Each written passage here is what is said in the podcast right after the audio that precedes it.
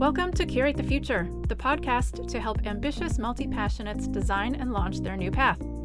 Insights and interviews with professional women who have changed careers, started businesses, and conquered their inner roadblocks along the way. Inspiration and guidance to help you get clear on your dreams and get the confidence to go for it. My name is Sumaya, and let's get to it. There is a cycle that runs our lives, one that's really important to be aware of. A few weeks ago, I talked about common cognitive distortions, distorted thoughts that we all have, and I wanted to couch that within this broader cycle.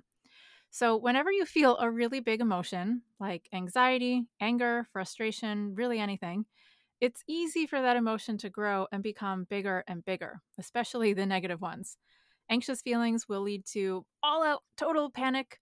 Anger grows into rage, or anger towards one person grows into a constant dislike for them. Frustration grows into a mix of disappointment and anger and hurt. And again, it's mostly the negative emotions, right? And it's really easy for those to spiral downwards and we get sucked into this like vortex of doom. And it's easy to feel sort of powerless in the face of these big emotions. They take over, and it seems like all we can do is wait until they subside. So, why am I talking about this as a career change coach? This definitely applies to, to all of life and not just career change but it really matters because that kind of a goal, a career change, is it's a big one. It triggers all kinds of feelings of imposter syndrome, doubt, anxiety, and it's a goal where big emotions are part of the picture to the point where they can entirely derail career change goals. So if you're if you're full of doubt, anxiety, fear, imposter syndrome, guilt, whatever, that's like glue just slowing you down on the road to a new chapter. They're they're normal, but they're not helping, right? So we've got to figure out how to handle those big emotions so that they don't derail you. And we take for granted that these emotions are what they are and we can feel at their mercy, like they're totally running the show. And if they are, and they are if we don't get a hold of them. And that starts with being aware of where they come from and the role that they play.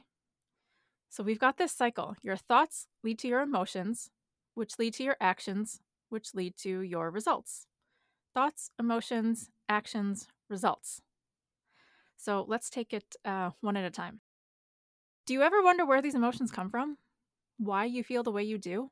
When you get really anxious or worried or stressed out or angry about something, do you ever really wonder where it comes from?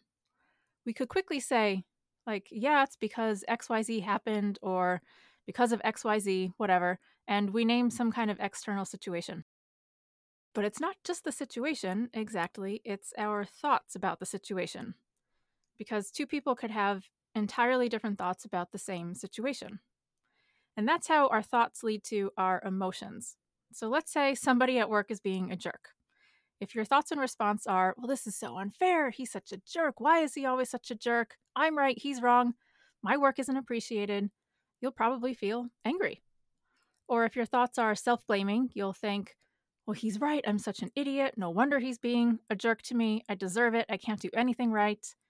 You'll be angry at yourself and feel anxious and self hating. And if you think, well, he overreacted, but he's probably under a lot of stress and he had a point, but overall, I know I did a good job. You'll feel miffed, but your feelings won't escalate as much. And that third one, that third reaction, is of the three, the healthiest of them all. It's the most balanced. And after we feel things, we generally act in accordance with how we feel, right? If we're angry, we find a way to lash out, whether it's overtly or passive aggressively. Anxious or feel fearful, you'll avoid something. Self blaming, you'll hold back in your actions. And our actions lead to our results or lack of results. Not entirely, of course. There are usually lots of other things at play that affect our results. So it's not that you 100% control them but you do control your own part in those results, your own efforts. Here are some specific examples from the cognitive distortions I went through before, showing what it all looks like together. Let's say you make an error. If your thought is a cognitive distortion of overgeneralization, you'll make a global assumption from one incident. Your thought might be, I'm just not good enough. The resulting action, you avoid something where you could practice and you could get better instead. So, not doing the thing. And the ultimate results from that are not getting better at something when you could have, in fact, gotten better. Another example if you have a lot of shoulds, another distortion, you'll think something like, I should stay in this career because it's prestigious and I shouldn't quit to do something new. Action You'll avoid the steps to take to explore and go for something new. Ultimate result no career change if you're avoiding the steps that you need to take. Last example maybe you've been turning around an idea for a new career or a business for a long time. But when you start really thinking about it more seriously, the fortune telling distortion takes over and you predict the future. It'll never work. I can't do that. Resulting action, again, not taking the steps forward to move with the idea. Ultimate result no career change or no business. So these examples all show avoidance as the result of these thoughts, not doing the thing, not taking the steps you could take.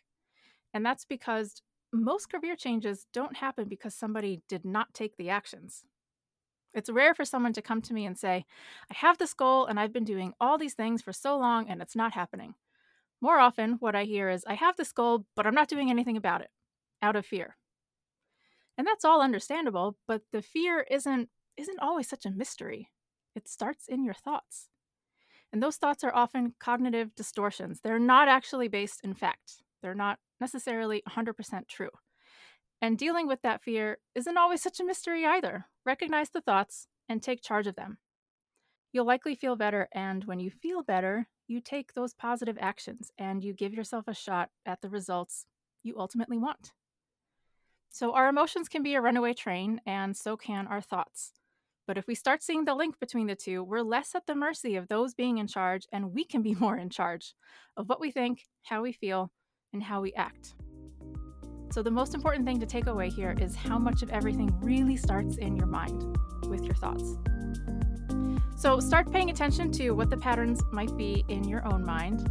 I hope this was helpful. You can come join me on Instagram at Curate the Future.